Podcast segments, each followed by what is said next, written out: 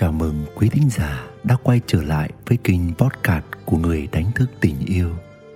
Và ngày hôm nay, tôi xin gửi đến quý bạn một chút suy ngẫm nhỏ của tôi về mảng chủ đề đánh thức tình yêu.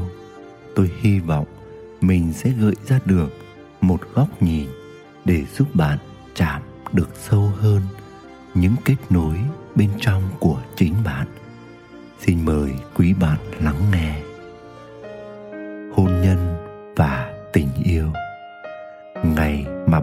tìm thấy một nửa của đời mình và quyết định gắn kết với nhau trong hành trình hôn nhân. Có phải bạn đã sung sướng đến phát khóc mà thốt lên rằng mình đã tìm thấy tình yêu của đời mình? Nhưng sự thật là, đó là một sai lầm và ảo tưởng lớn nhất mà hầu như chúng ta đều mắc phải. Bởi vì mối quan hệ và tình yêu không phải là một. Nếu bạn tìm kiếm sự bất biến, ổn định, chắc chắn, thì đừng kỳ vọng gì ở một mối quan hệ. Bạn sẽ nhanh chóng thất vọng. Bởi mối quan hệ đến từ hai phía, bạn muốn trung thủy, nhưng đối tác của bạn có thói quen lăng nhăng, thì bạn sẽ đau đớn và thất vọng. Bạn tử tế, chân thành, tôn trọng nửa kia, nhưng nửa kia của bạn có thể rất cả trớn.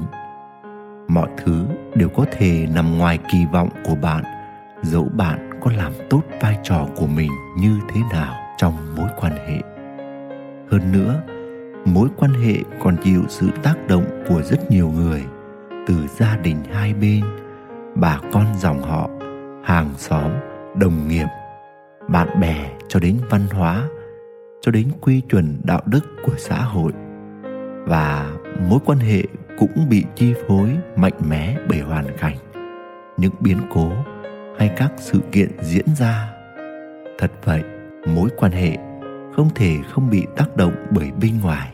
Thế nên, khi bước vào một mối quan hệ, đừng kỳ vọng mọi thứ sẽ như chúng ta hoài mong, sắp đặt, kỳ vọng, lỗ lực sẽ luôn có thăng trầm sẽ luôn có cả những điều nằm ngoài khả năng dự trù, thậm chí vượt xa sức tưởng tượng của chúng ta.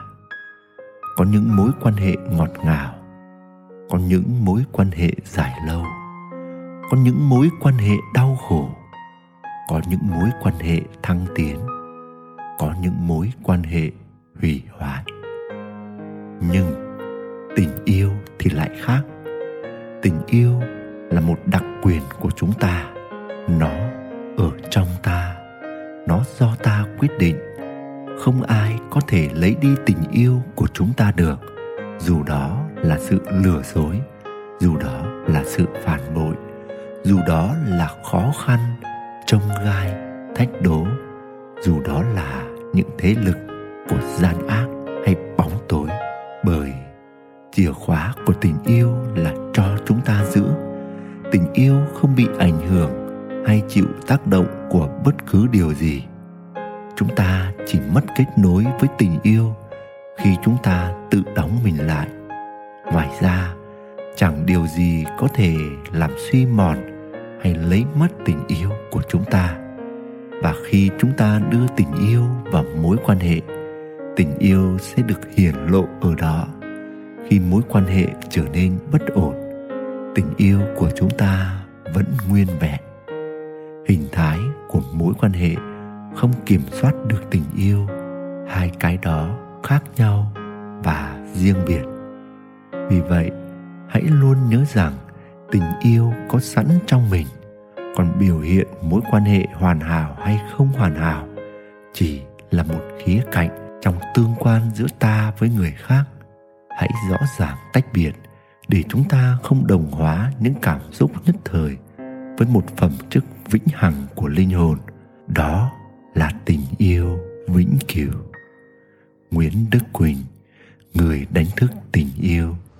Quý thính giả đang nghe trên kênh podcast của người đánh thức tình yêu, hy vọng quý bạn đã có những phút lắng động và bình an.